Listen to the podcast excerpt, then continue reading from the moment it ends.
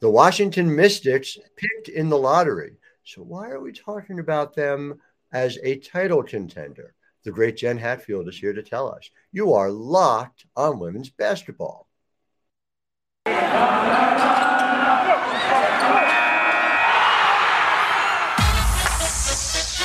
are locked on women's basketball. Your daily podcast on women's basketball. Part of the Locked On Podcast Network. Your team every day.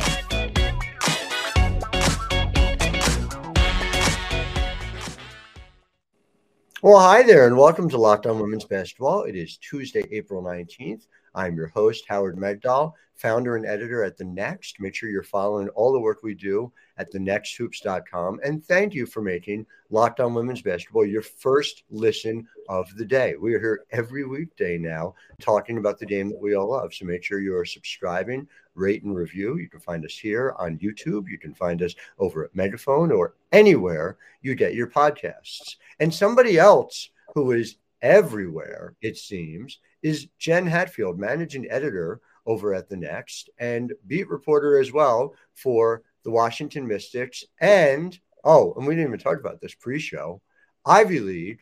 There is a really, really important read you got to take some time for that Jen put together. It's so good, Jen. It's so good. The Kathy Delaney Smith piece. Jen, how are you? I am good. Thanks for having me. Excited to be on. I know we're we're not supposed to ask, how are you? But I think it's important that we ask that when you've been doing so much on the Mystics beat. And that Kathy Delaney Smith piece, I, I I know it's off topic. I know it wasn't what we were just talking about, but just that was months in the making. And you went, went to Boston and you followed her and you talked to so many people that she impacted over forty years. So please go to the next hoops dot com and read that. But I want to get to the Washington Mystics. And before we do, we got to talk about a new sponsor. And the new sponsor is Shady Rays. Shady Rays is an independent sunglasses company that gives you the features of two hundred dollars sunglasses for a fraction of the price. That means polarized lenses, well-constructed durable frames, and premium high-end finishes. Something you won't find anywhere else is Shady Rays' insane protection program.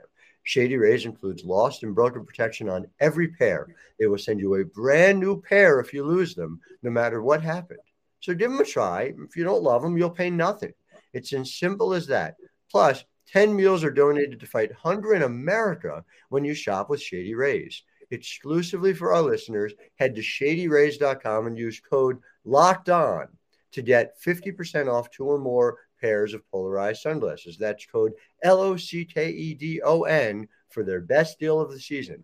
fifty percent off two or more pairs of Shady Rays sunglasses backed by over one hundred fifty thousand verified five-star reviews. So that seems pretty reliable. The question is, how reliable is it that Mike Thibault is going to shock people on draft night? And so take me through, Jen. You were at a draft party with Mike, with Christy Winters Scott. What was the reaction when, with the third overall pick, the Washington Mystics took Shakira Austin out of Ole Miss? You know, it was funny. Oh, excuse me, our style guide, Mississippi. You know, it was funny. I, you know, I'd heard all the projections of Shakira Austin going number three, and so I disbelieved them. Precisely because Mike Thibault always has a surprise up his sleeve. But most of the fans that I talked to at the draft party were expecting Shakira Austin, and they got Shakira Austin, and they were extremely excited about it, uh, jumping up and down, yelling, screaming. There were T Vs all over the place. So in any direction, you could look at a T V and see Shakira Austin get taken, and in any direction, you could look at a T V and see people watching it and very excited about their, their newest addition. You know, it's not standard procedure to have these draft parties, especially on the W N B A side of things. What do you think of it overall? Do you think it was the type of experience that was a positive for teams? Do you think it would have been that way if, say, the Mystics were picking in their more traditional late first round, as befits a team that's frequently deep into the playoffs? You know, what were your overall impressions of it? Yeah, I think it was a good environment. Talking to season ticket holders, it's not the first time that the Mystics have done it, but it's certainly the first time in a couple of years because of the pandemic, and people were positively itching to get out of the house and kind of watch sports communally again. Um, and it was the perfect environment for that. Like I said, there were a bunch of T Vs, there was food, so much food that you could order. It was basically your perfect sports bar setup to watch the draft. Um, if I was watching as a fan and not as a reporter, I think I would have really enjoyed that whole experience as a place to watch the draft. It so awesome. I think it was really exciting. And then Mike Thibault actually came in after he made his picks and said hello to the fans. I don't know exactly what he said. Um, I wasn't in the room for that, but he did make an appearance and, and talk to them a little bit about the picks before he came and talked to us. I, it feels like, and just in conversations with him as well, Mike is trying to savor this as much as possible. We know that while he's not retiring and hasn't announced anything like that, this is almost certainly his final dig uh, ahead of retirement. And so I, I like seeing that Mike is enjoying the fruits of what is essentially half a lifetime of working in the W N B A and, and growing this game. So I, I'm really gratified to hear it. I, I want to talk about that pick he made, because Shakira Austin is a really interesting choice specifically for this Mystics team. You know, she is a traditional five in a lot of ways. She's capable of stretching. Um, she, her defense is ahead of her offense. What do you see initially just in terms of the way in which she fits with this overall Mystics roster? Yeah, I think she's a phenomenal fit. Uh, Coach T was asked on draft night whether he picked her for, you know, her defense or her rebounding or all these things. And he said, I feel like this is a test. Can I pick all of the above? Um, he's just so excited about her, especially on the defensive end. Um, and he's bullish that she can expand her range uh, beyond the three-point line. He noted that they work on that with all their bigs. So um, he's confident that she can add that to her game and really be um, – you know, I don't want to put too much pressure on her, but she likes to make the comp herself to a, to like an Elena Delle Donne light. Mm-hmm. So um, that's kind of the mold I think that she could eventually grow into down the line. She feels a little more like a Stefanie Dolson if we're going to use a combination uh, player uh, with Washington. And, and Dolson came to the Mystics with a solid mid-range. Uh, it was something that I remember Mike specifically sending both Steph and Emma Meesseman overseas to work on, to learn how to shoot the three. And that became a critical part of Steph's game, somebody whose defense was a little ahead of her offense. It's something that they have a lot of practice in working on. Of course, it's not Marianne Stanley who was doing that work with the bigs anymore, the way it was uh, back when Dolson and Meesseman were uh, on the team. But it does seem like also a system that is built for her in that way. And so when you think about what she is on this roster, it strikes me as she's in a lot of ways a bit of a change of pace while providing the same defense for Elizabeth Williams, who I thought was a critical uh, choice this offseason. Does it seem that way to you? Yeah, I think so. I think a lot's going to depend whether and how much Elena can play and how they use her. They haven't committed to playing her exclusively at the five. She, she could see minutes at both the four and the five. So, I mean, maybe there could be a ultra shot blockers lineup with Williams and Austin playing together. Um, and, you know, Coach T has never been afraid of going to a big lineup. So we could even get really, really big.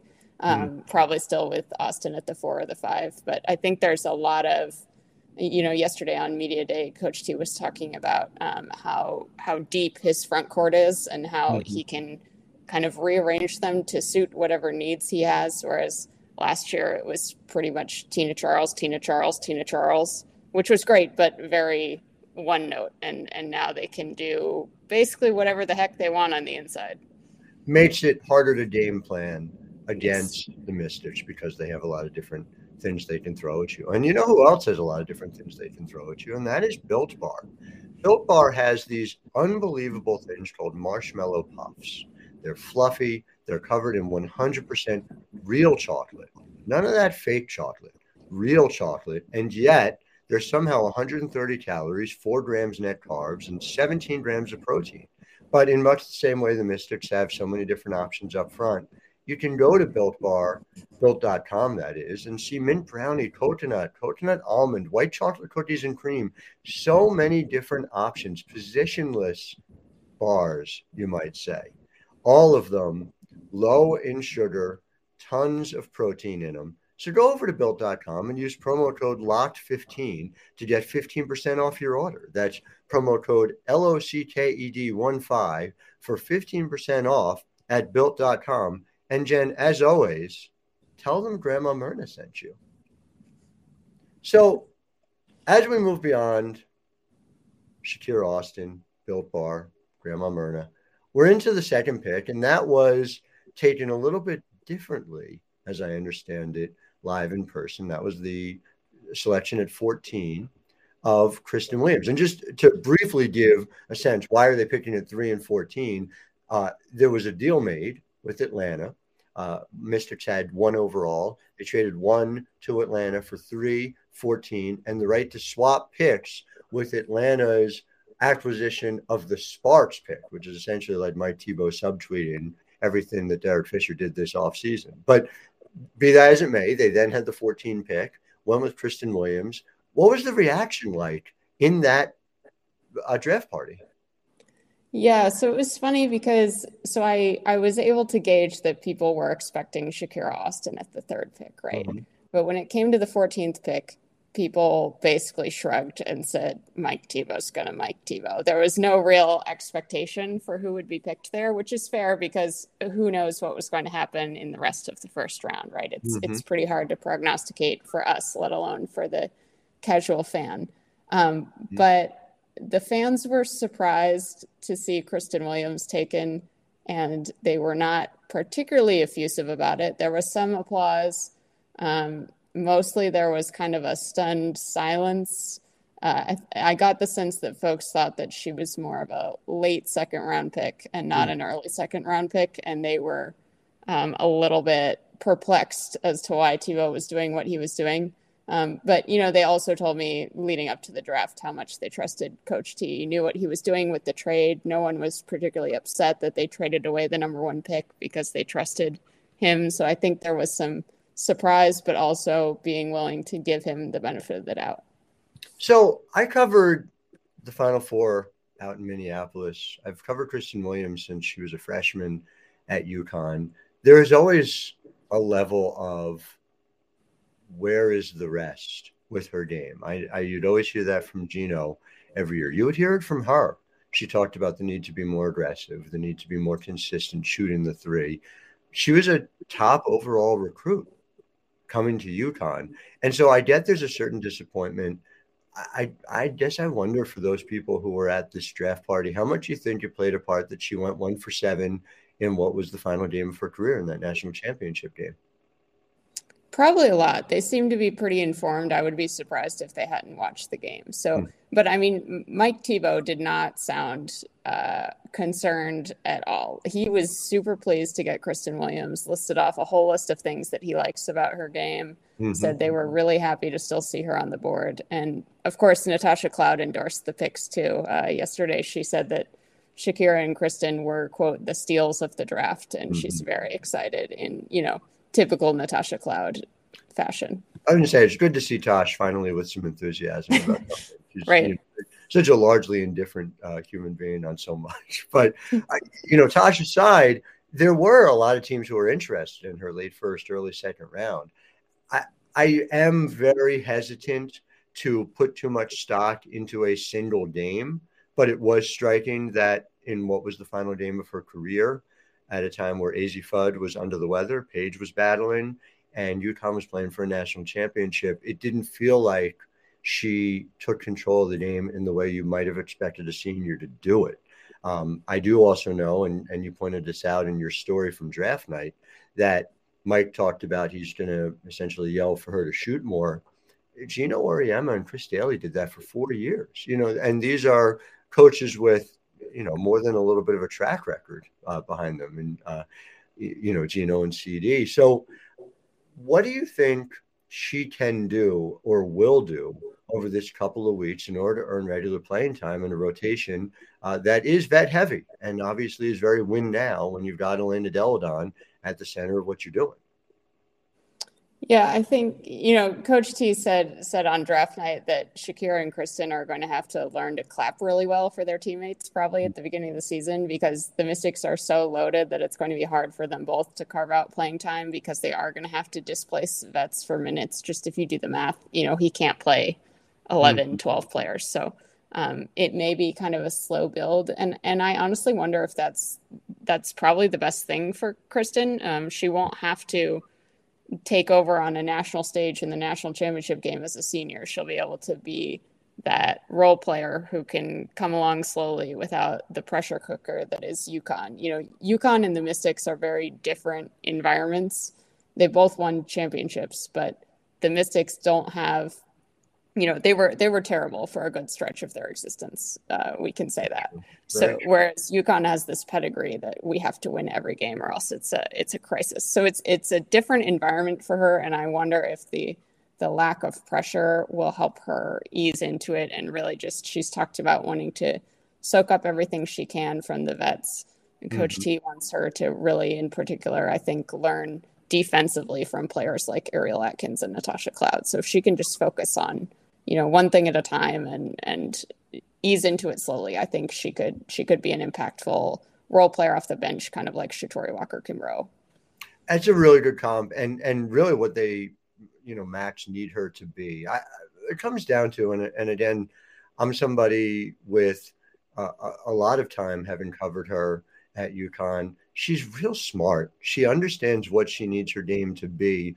Part of why I am skeptical about her at the pro level is in part that this is not somebody where you're waiting for the light to go on. This is not somebody who didn't understand the challenges ahead. And she was incredibly well coached in a Geno and C D system. And so if, if, if there's that, the comp I always make in baseball is Ron Darling went to Yale and understood that if he could throw a changeup, he could have become a number one, number two starter. And ultimately, he just couldn't do it. It's not just about knowing what you have to do. It's a very hard thing to do, to play at this level, to play this well. And so it remains to be seen. But I, I she's she's a, a sweet person, and I, I, I wish the best for her. Um, a, another person who obviously we're wishing the best for is somebody we both had a chance to chat with on Zoom at Media Day yesterday, and that's Elena Delle Donne, who was back smiling and seemingly very optimistic about uh, her ability to impact this team in twenty twenty-two. Can you talk to me a little bit about your initial impressions from Elena, with the caveat you haven't seen her in person yet, and I know that's something uh, you plan to do, and yes, we'll have you back to talk about it. Sounds great. Yeah, she was, I would say she was glowing yesterday. She was obviously happy that training camp was in session and that she was feeling good. She joked about not having to stand up in the middle of her media day session because she was so uncomfortable sitting in a chair, which has been a big thing for her with her back injuries. Just sitting down is like the worst thing for her. So it was good to see her so happy and, and say that she is healthy. Um, but we've also seen this a couple times from her, including parts of last season. So I do want to see her play live before we really, you know, go all in on the Elena Delle Donne is back and, uh, you know, amazing. But she she sounded good. Coach T, again, optimistic as he has been throughout this process. Um, they will probably ease her in slowly. Coach T, you at this point, you could basically play a tape recorder of Coach T being like, we don't need to win every game at the beginning of the season. It's about being our best and peaking at the end of the season. Um, mm-hmm. He said that so many times. So she's probably not going to play in their first scrimmage. She probably won't play in their second scrimmage. They'll probably rest her at times this season as the travel or, um, you know, games in close succession show up on the calendar. So she's not going to be an, an everyday player, um, mm-hmm. but she could play in a lot of games. It's so interesting to me because it's a Mystics team that is built differently and essentially has to be built differently. When they won in twenty nineteen, Elena Delle Donne took four hundred twenty-seven shots from the field. Nobody else took three hundred. It was a team built around offense and Elena at the center of things in order to dominate. And now you're talking about a team that is going to, you talked about easing her in, but there's also absolutely, and Elena spoke about this, it's got to be a day-to-day thing. It's got to be watching and dealing with what is a chronic condition, what is a condition that will not go away. It's not something you can fix with surgery uh, when you're talking about stenosis of the spine. And so they're going to have to find different ways to win. They're going to have to maximize their playoff position in a different way. Uh, they have Alicia Clark, which, you know, is a big deal that they didn't have in twenty nineteen, but A C as well is coming back from a significant injury. And so when you think about what the Mystics can and should be, yeah, they want to peak at the right time. They also need to make the playoffs. They also, as much as possible, especially when you're talking about Elena, you need to avoid things like one and dones followed in rapid succession by playing a couple of days later, where you might need Elena to go thirty-five minutes and thirty-five minutes again, right? So it's it's a balance. It can't just be as simple as, well, let's get in as the eight seed and then hope that Elena can carry us, right?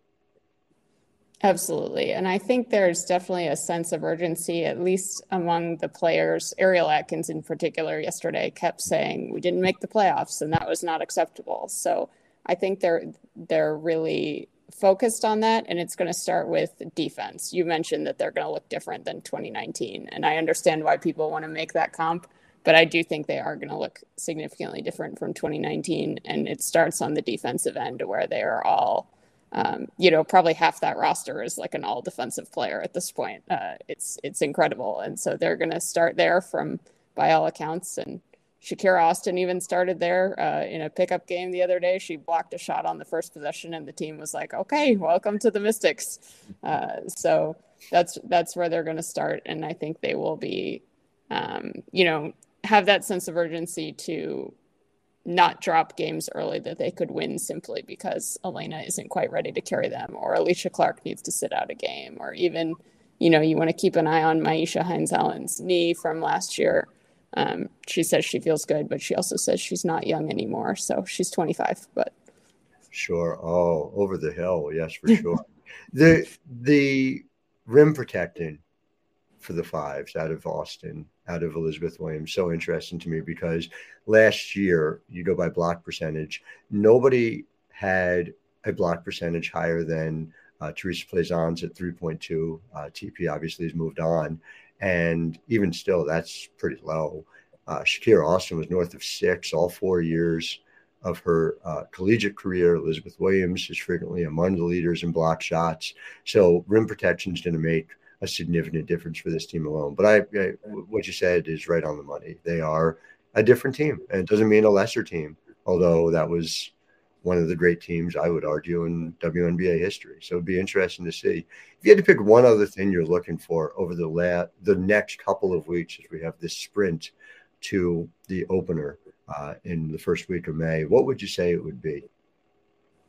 Yeah, I think one thing that I want to see probably in the scrimmages, or where, whenever we get an Elena Delle Donne sighting, I'm really curious to see how she and Myisha Hines-Allen fit together. I put this on Twitter a few days ago, but Myisha and Elena have been teammates since Myisha was drafted in twenty eighteen. Obviously, Elena sat out one of those seasons, was hurt most of last year, but they've they have been Mystics since twenty eighteen, mm-hmm. and they have played a grand total of ninety-three minutes together on the court. So the question is, do they know each other's games really well from being teammates for four seasons, mm-hmm. or do they really not know each other's games at all because they've played less than twenty-five minutes per year together? And most of those minutes came in twenty eighteen and twenty nineteen, when Myisha was, you know, an, an end of the bench player only because there was so much depth in front of her, and the minutes were probably different than what they will look like now. It's going to be fascinating. I saw that tweet. I was blown away by it. And make sure, by the way, you can get all of Jen's tweets over at Jen Hatfield one. Make sure you are following all of her incredible work at The Next. She writes at five thirty-eight. She is a talent beyond compare. So I'm always happy to work with you every day. And uh, it's such a pleasure to get to chat with you. Uh, we'll have you back soon, for sure. Uh, before before we go, just a reminder, uh, I have been informed that uh, men play basketball as well. And so make sure you check out Locked On N B A uh, where men have a lead of their own from the first jump ball of the play-in tournament to the last possession of the finals. Locked On experts take you deep inside the N B A playoffs with insight and analysis affecting all thirty teams. So, you know, yeah, it's uh, it's new, but it's growing apparently. So check it out, Locked On N B A. Uh, until next time, I am Howard Megdahl, editor-founder at The Next, the next hoops dot com. Make sure you go and subscribe to our work there. And please sign up for every one of our daily podcasts, Locked On Women's Basketball as well. You have yourself a wonderful Tuesday. You